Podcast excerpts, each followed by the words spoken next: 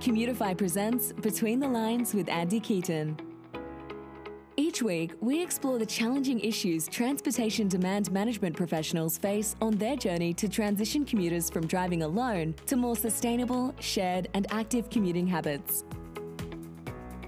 Be sure to subscribe to hear next week's episode and check out our exclusive commuter playlists on Spotify. This is Between the Lines with Andy Keaton. Hi, everyone, and welcome aboard to the Between the Lines podcast. I'm Andy Keaton, and today we are joined by Peter Deppe. Peter is the co founder and CEO of KUHMUTE, a universal charging network for micromobility. From supporting rights for student athletes versus the NCAA, great story. You should ask him off off off uh, off the podcast, but a really good story. Um, to challenging the status quo within urban mobility in a land built for cars Peter's goals are to change the world for the better in his own unique ways. He's a recent Kettering University graduate and founded KUHMUTE together with a fellow KU grad, Scott Spitler, in 2018 during the rise, um, the early rise of micromobility. So we're excited to talk to you today. Peter, thanks for being on. Awesome. Andy, thanks for having me. Great to be here. And I think this is a really interesting thing. I mean, we'll start off. I think, I don't know if everyone knows what KUHMUTE is we I think I first got um, introduced to KUHMUTE at like a startup pitch uh, competition for you know clean tech, and I thought this was such an interesting idea. Can you just tell um, our user or our, our listeners um, what KUHMUTE is? What is it that you offer? Yeah, so jumping in uh, in in one sentence, you can we're, we're the Tesla supercharging network, but for anything smaller than a car. So the universal charging network for micromobility. Nice. I like that. And if you're not watching, which once again, you should always try to jump on our YouTube channel and watch it. Um, but you might be hearing some tinkering in the background. And that's because for the first time, we actually have someone in their office. And Peter is at the, uh, is this where you actually are building these systems? You're at your actual like manufacturing center right now? Yep, you're correct. We're in uh, the Flint HQ today, and you can again, if you're watching the video version, you can see uh, it's been a, a, crazy few weeks, and we probably need to clean up a little bit from those late nights and pizza boxes and whatever else is around here. But uh, it's a crazy fun time. So if you hear a saw in the background, uh, that's that's probably uh, on my side. That's all good. I mean, I'm, I'm excited to talk to someone who's not sitting just uh, at a desk uh, in their home office like me. Um, we're getting back to actually being, uh, you know, into the workplace. This is really exciting. Um, so let's, you know, let let's frame this conversation. Uh, today, we're really talking about why universal micro mobility charging will help save the planet. You gave us an, a great overview of what KUHMUTE does but you know, besides like outside of KUHMUTE, the idea of having a universal charger for micromobility, this whole charging system, is really exciting to me. Let's take a step back and and talk about why it's important. So, why does infrastructure have such an important uh, place in the future adoption of micromobility? And maybe more importantly, why is it or how has this lack of good infrastructure, good charging infrastructure so far impacted the adoption of micromobility? Yeah, no, great, great point. And maybe we should back up and, and maybe touch on what what in cases or what does it take to make, you know, quote unquote, a universal charging solution for micromobility. Uh, as you know, lately we've seen a lot of uh, talk out there from uh, others saying that you know theirs is universal, but they're missing quite a few pieces that really makes it, you know, actually universal. Um, so first and foremost, uh, micromobility is kind of a, a wild west of you, if you will, for standards. So hmm. you know, you have a wheelchair that charges at maybe 24 volts, a scooter that charges at you know 42 volts or 56, and then you got e-bikes that maybe go up to 72. Um, and all of the you know, there's there's charging solutions out there that you know pick and choose one voltage. Well, uh, how can you claim to be universal if you can only charge at one voltage? Uh, I yet to see how, how that's universal. Uh, the other thing is a is a connection point. So for you know for other ones that are you know dangling charging cables, you got to plug in. It only fits that one charge port or barrel jack or whatever kind of connector that one vehicle has. Uh, again, not really universal. Um, and then on the charging station, all ports need to be physically the same, all the same height, everything to have that standard to be able to work again as a, a broader charging network, um, not only with um, you know multiple form factors, but also between uh, shared fleet vehicles like a you know, Bird or a Lime or a Spin uh, or like a Link or etc. Um, and then also personally owned vehicles as well. Mm-hmm. Again, it needs to be agnostic to all of these different partners, uh, stakeholders. Otherwise, you're really missing uh, a lot of the potential adoption um, if you're if you're ex- excluding uh, a certain party from being able to use your infrastructure. So that's what really you know. What does it take to be universal? You need to serve the community and all of the different needs of form factors that are needed, as opposed to saying, "All right, I'm putting in a a station that fits this one bike or this one scooter." Uh, it's uh, not really universal. yeah, and that's. I think it. I'll just add in one thing here. I think this is a nice technical conversation. A lot of our listeners might not know what all of these technical, you know, kind of uh, electrical engineering, if you may, if you will, kind of terms might mean, but it, it makes sense if you kind of take a step back. You might know of, you know, let's say something like, I, I don't know, uh, an appliance or a hair dryer plugs in at a different voltage than like a uh, cell phone charger, but you can plug them into the same wall. If you had to mm-hmm. plug in different things into different walls, um, or your cell phone charger had a different plug than your uh, your computer versus your you know straightening iron, you wouldn't be able to use all of those in the same place. I'm just throwing out three things, the first three things I could think of with a plug. Yeah. Um, same thing happens for micromobility. So that's a cool idea. You can actually now plug in anything, regardless of its voltage, regardless of its um, connector, to be able to charge at once. Is that what you're saying? Yep, that, that's exactly it.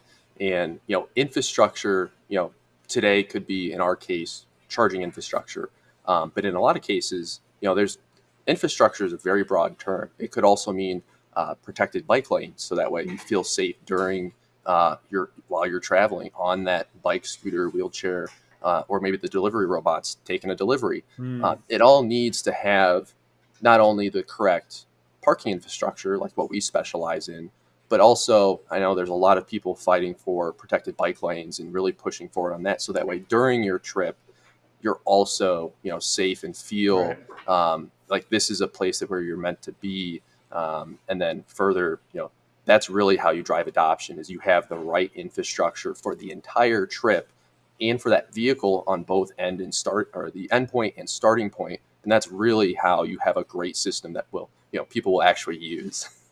Sure. So this is the key piece is we've got the technology in place and we've talked in other episodes about the importance of this technology but just having the technology is not quite enough. I mean people are familiar with uh, you know the the idea that if I were to buy, let's say, an electric vehicle, I might not have enough range, this range anxiety. So I need to have charging stations all over.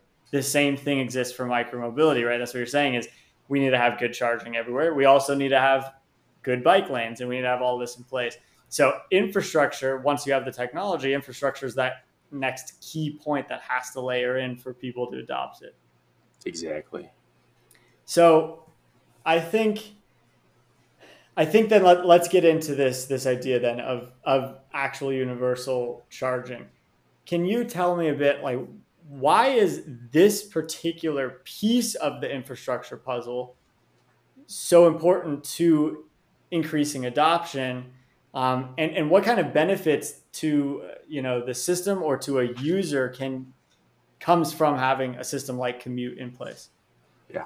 So our biggest sort of mantra or motto here is when we put in you know infrastructure in our case we want that community to take that infrastructure and be able to utilize it in a way that works for them so again the universal aspect of being able to park and charge in our case you know again, going through the list: e-scooters, e-bikes, pedal bikes, even cargo bikes, delivery robots, electric skateboards, uh, wheelchairs. I don't know if I mentioned that already. Um, again, anything smaller than a car, all from the same place. It gives that space more utility in that square footage for the community to choose that form factor that's correct for their trip. So our whole goal again is to take allow people to choose a form of transportation or mobility that's other than the default uh, single occupancy vehicle that they're you know always choosing because it's the de facto mode that's easy to fall back on. But if you give them a you know set of infrastructure that allows them to have multiple options all in one place, it allows them to select, okay, maybe I'm getting groceries today. I'm going to go zip down to the Whole Foods or whatever grocery store you go to, and there's a cargo bike right here. Well, I might as well take it because there's a, you know, and maybe in our case, a KUHMUTE hub at my apartment complex, and there's a KUHMUTE hub at the Whole Foods. Makes a hmm. lot of sense, and I can, you know, have both the end and start, um, you know, have the parking and security for that vehicle, and it's super easy, available, and accessible for me um, to do so. And I can feel good about it because it's a cargo bike, super sustainable. Um, and again, you're you're out in the open, so you don't have to worry about, I guess, in the COVID days, as we're seeing the light at the end of the tunnel, being trapped in a in a in a bus or in a train uh, to get somewhere. Sure. I think that's uh, this is I, really like having these conversations on on this podcast because I, I learn something new every day. But and I think every time too, man, this would make my life so much better. Um, right outside my apartment building here in Montreal, there's a great bike share system here, and there's a great bike share um, hub right outside. Um, but I really like the idea of being able to have different types of vehicles in that that hub because the the bikes aren't built for me to go to you know the grocery store and put mm-hmm. a few bags in it, um, or maybe I want to hop on a scooter because I'm feeling I don't know I'm feeling cool today yeah. and I want to use a scooter instead of a bike, um, or I want to go on a on a bike ride, so I want a, a bike, or I want to go a long distance, I want an e-bike. That's a cool idea. So having this universal system can really unlock the choice for you that you want to make. I think that's really interesting. So, one of the other things then I think that's interesting here to talk about is how does this type of infrastructure, this universal charging for micromobility, how does that impact both owned systems, right? I own my own e-bike versus shared micromobility. I rent my e-bike from a bike share system or I use a bird or a lime or you know the, the ones people would know about is, is this does this help both of those systems? And and how can you like how does it support each of those? Sure. So uh, we'll start over on the, the shared side. Um, so for any ride share that's out there um, you know again just going back to our example our hubs can show up within that rider app. So you can see you know available parking near you and um, you know where they're at if they're convenient or not that rideshare usually incentivizes riders to bring them back to a charging hub uh, because not only does it make it um, you know secure and charged and ready for the next rider, it helps lower operation costs um, for that operator uh, of the shared fleet. So sure. very clean, easy system. Um, there's really no extra steps to use, I guess, for again uh, our charging hub. I mean, you would scan the QR code of the vehicle. It unlocks the vehicle just like it normally would. The hub also releases the vehicle, and then you go on your way. Um, and then you can choose to return it to a hub, or you can choose to you know rely on the dockless um, solution. So it's kind of a hybrid solution, if you will, um, to park responsibly um, somewhere where that makes sense, or again, you know, park back at a hub. So for the shared fleet side, lowers operation costs for the operator, keeps it secure, hopefully less dinged up for the riders. So that way, you know, you're not mm-hmm. hopping on a scooter that's like half fallen apart. Uh, and then it's also fully charged. So it's more reliable for the rider. Uh, flipping over to the personally owned side, um, I mean, I used to ride a scooter to and from work when I lived a little bit closer to KUHMUTE um, every day. And, you know, before we had hubs out in Flint, you know, where where do you park your scooter uh, the, when you're at work? Uh, you can, you know, like I did, awkwardly bring it inside inside the co-working space and up the elevator with me, which you know got some weird faces and probably some frowns and like, oh, I don't know if you can really have that in here. Um, but then when you had a hub outside, it's like I get to work, toss it in up front, and then you're good to go until nice. you're done for the day and just walk outside, grab your scooter, and you know head back home. So a lot of benefits of you know not awkwardly taking it inside work, inside the coffee shop, uh, inside your apartment, uh, classroom. I actually had to take a scooter into the classroom uh, when I was at Kettering back in the day. So again, you, you, get to miss out on all those awkward situations if you have you know available infrastructure for parking and charging your vehicle, like you know should be should be happening. Um, so that's I would say the differences between you know how we help both. I would say relatively they're all pretty you know similar. We help parking and charging, um, and then solving maybe some pain points on operation costs as on the side of shared. Interesting. I like that. I like that story because I think, um, yeah, I think we could we could all imagine having to take your um, e-bike inside because you don't have a good place to charge it. I mean, the scooter at least slightly smaller. Yeah. Um, I know, like uh, at our at our Commutifi office in Boulder, um, some folks have some new nice e-bikes and oh, awesome. um, until recently they had to take them inside the building because there wasn't good secure you know parking outside but this this really adds that security plus it charges it for you. I mean win-win.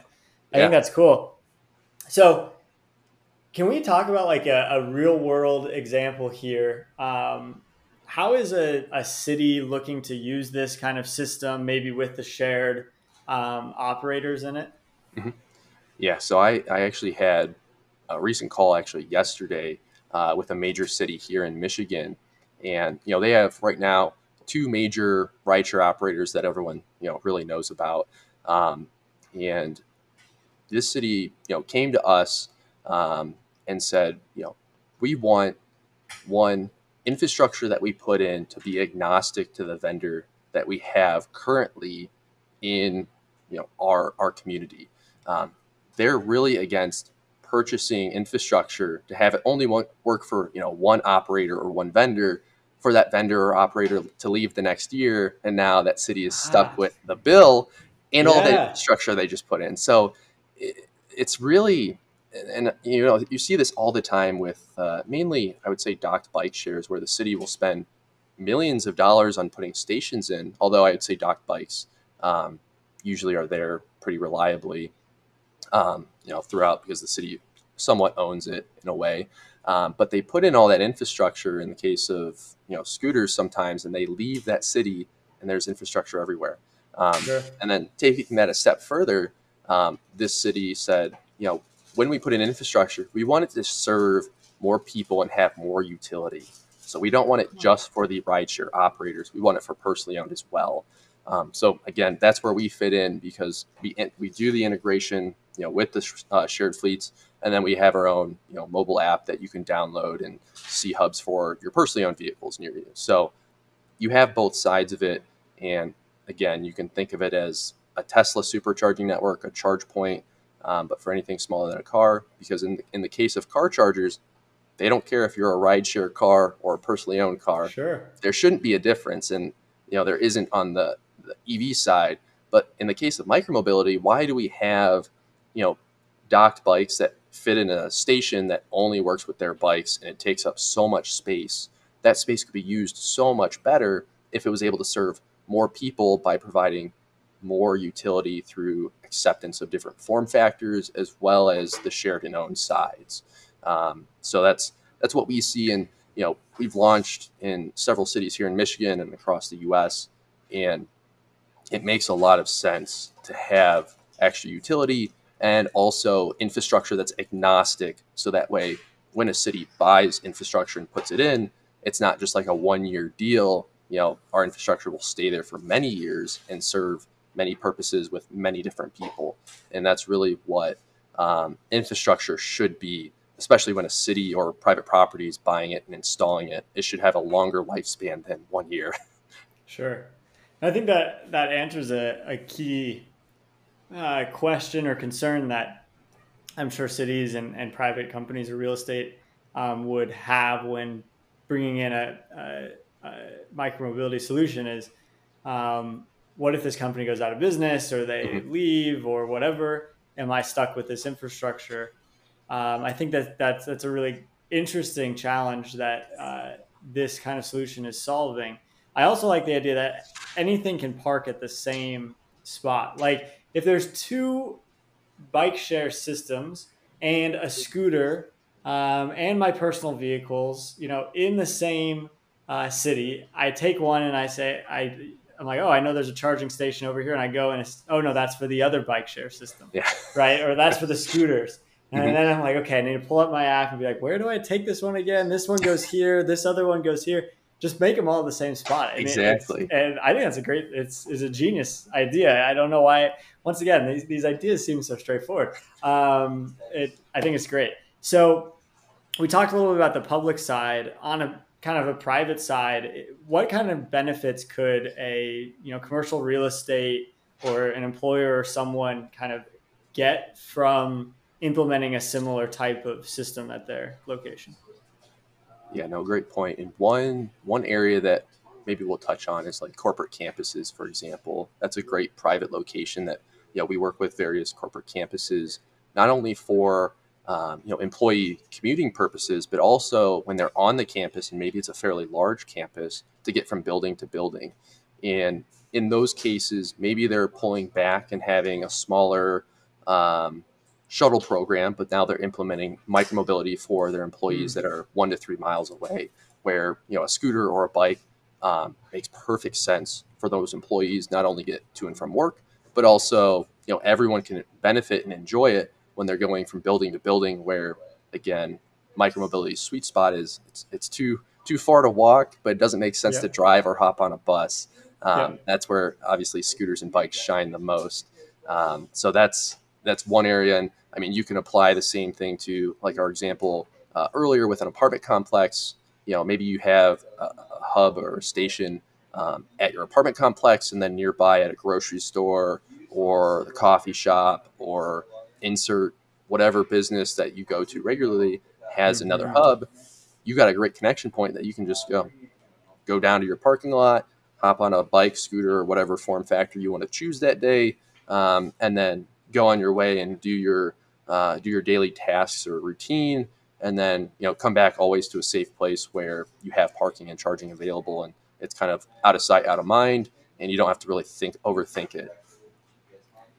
So okay, so I'm listening to this and I say, okay, I really want to do something like this. This seems great.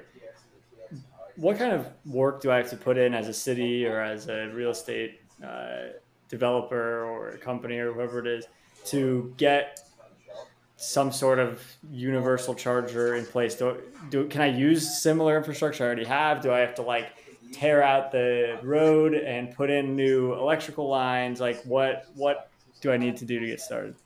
Yeah, so I guess the the great benefit of micromobility is, you know, you really don't need to go out and, in the case of car chargers, you know, do a lot of work uh, electrically to power, you know, uh, a supercharger or whatever, uh, you know, hundred kilowatt uh, charger.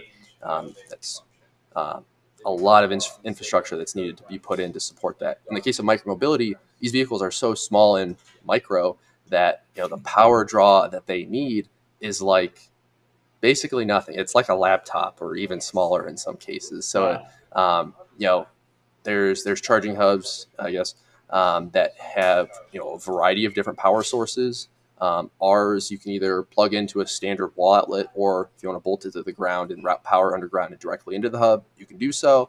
Um, there's others that are solar powered. There's others that are battery powered, and then you just like swap out a giant battery.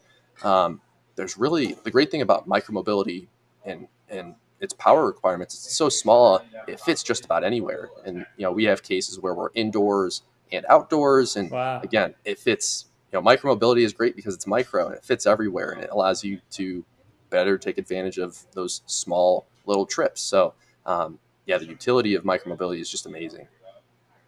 I think that's. I mean, that's a, a first of all a, a, great pitch for micromobility outside of the the charging infrastructure. Yeah. The, the I like the, to think of it that way. That's that's smart. Um, EVs do require a lot of power to get them charged up, but micromobility. I didn't know that. As small as like a laptop. That's that's pretty interesting.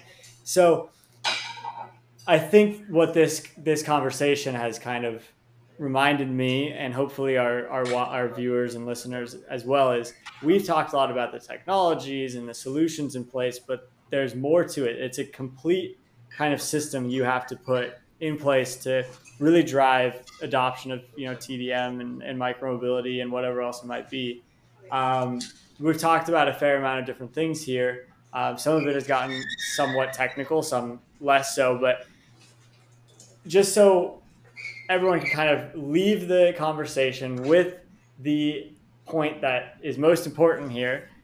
I need to remember one thing in a couple of sentences, kind of in your from from your own uh, perspective. Why will universal micromobility charging help save the planet? So, universal micromobility charging infrastructure will save the planet, really because again of, of one main thing. It allows that community to choose the form factor that's right for them. And ultimately, that's how you get adoption, as opposed to force feeding them one form factor that's not right for them. I love it. Short, succinct, just like micromobility, fit it into the right amount of space. That was great. Um, this has been a really great conversation. To everyone listening, thanks for joining us again today. Um, make sure you hit that subscribe button, like, subscribe, comment, you know, do all of the above. Um, wherever you're listening to your podcast, Spotify, Apple Podcasts, Google Podcasts, um, or whatever streaming service you like to use. And today, more than ever, you really need to check out the video on YouTube. You really have to see what's behind Peter. I've been watching behind him a lot of activity going on. I um, can't wait till one day I, am gonna I'll visit you one day, Peter, because I want to oh, yeah. take a look at this. Uh, I want to take a look at this this facility. This is pretty cool. Come um, out to actually, thank you. I mean, actually, where things are getting built, there's stuff happening. It's super exciting. So join in on the on the YouTube video and watch this conversation and future ones, and keep up uh, with the episodes by joining our uh, email list at betweenthelines.io. So, a great conversation today, Peter, and we like to end it off every episode with a little bit of fun. We're building this music playlist, as our listeners know, on Spotify. Some of us aren't lucky enough to have the, the 10 minute, you know, electric scooter commute into uh, into work. We need to fill the time with something else. Um, is there any song you'd like to add to the to that playlist? Yeah, so just lately, for whatever reason, I've been listening to "Feel It Still" by Portugal the Man, and I, I, it's just kind of an upbeat, kind of happy, positive kind of song that's just kind of pressing forward, and it reminds me a lot of micromobility in a few ways. So that's why I picked it. nice, I like it. I love this. I love this uh, playlist. It's so eclectic. We've got songs from all over the world, different types of songs. This is a really good one, a great addition. Awesome. Um, Peter, thanks for joining me today. Everyone, thanks for listening. It's been a really great episode. Awesome. Andy, thanks for having me. All right, everyone. We'll see you next time. Thanks for joining us on this week's episode of Between the Lines with Andy Keaton. Be sure to subscribe to hear next week's episode and check out our exclusive commuter playlists on Spotify.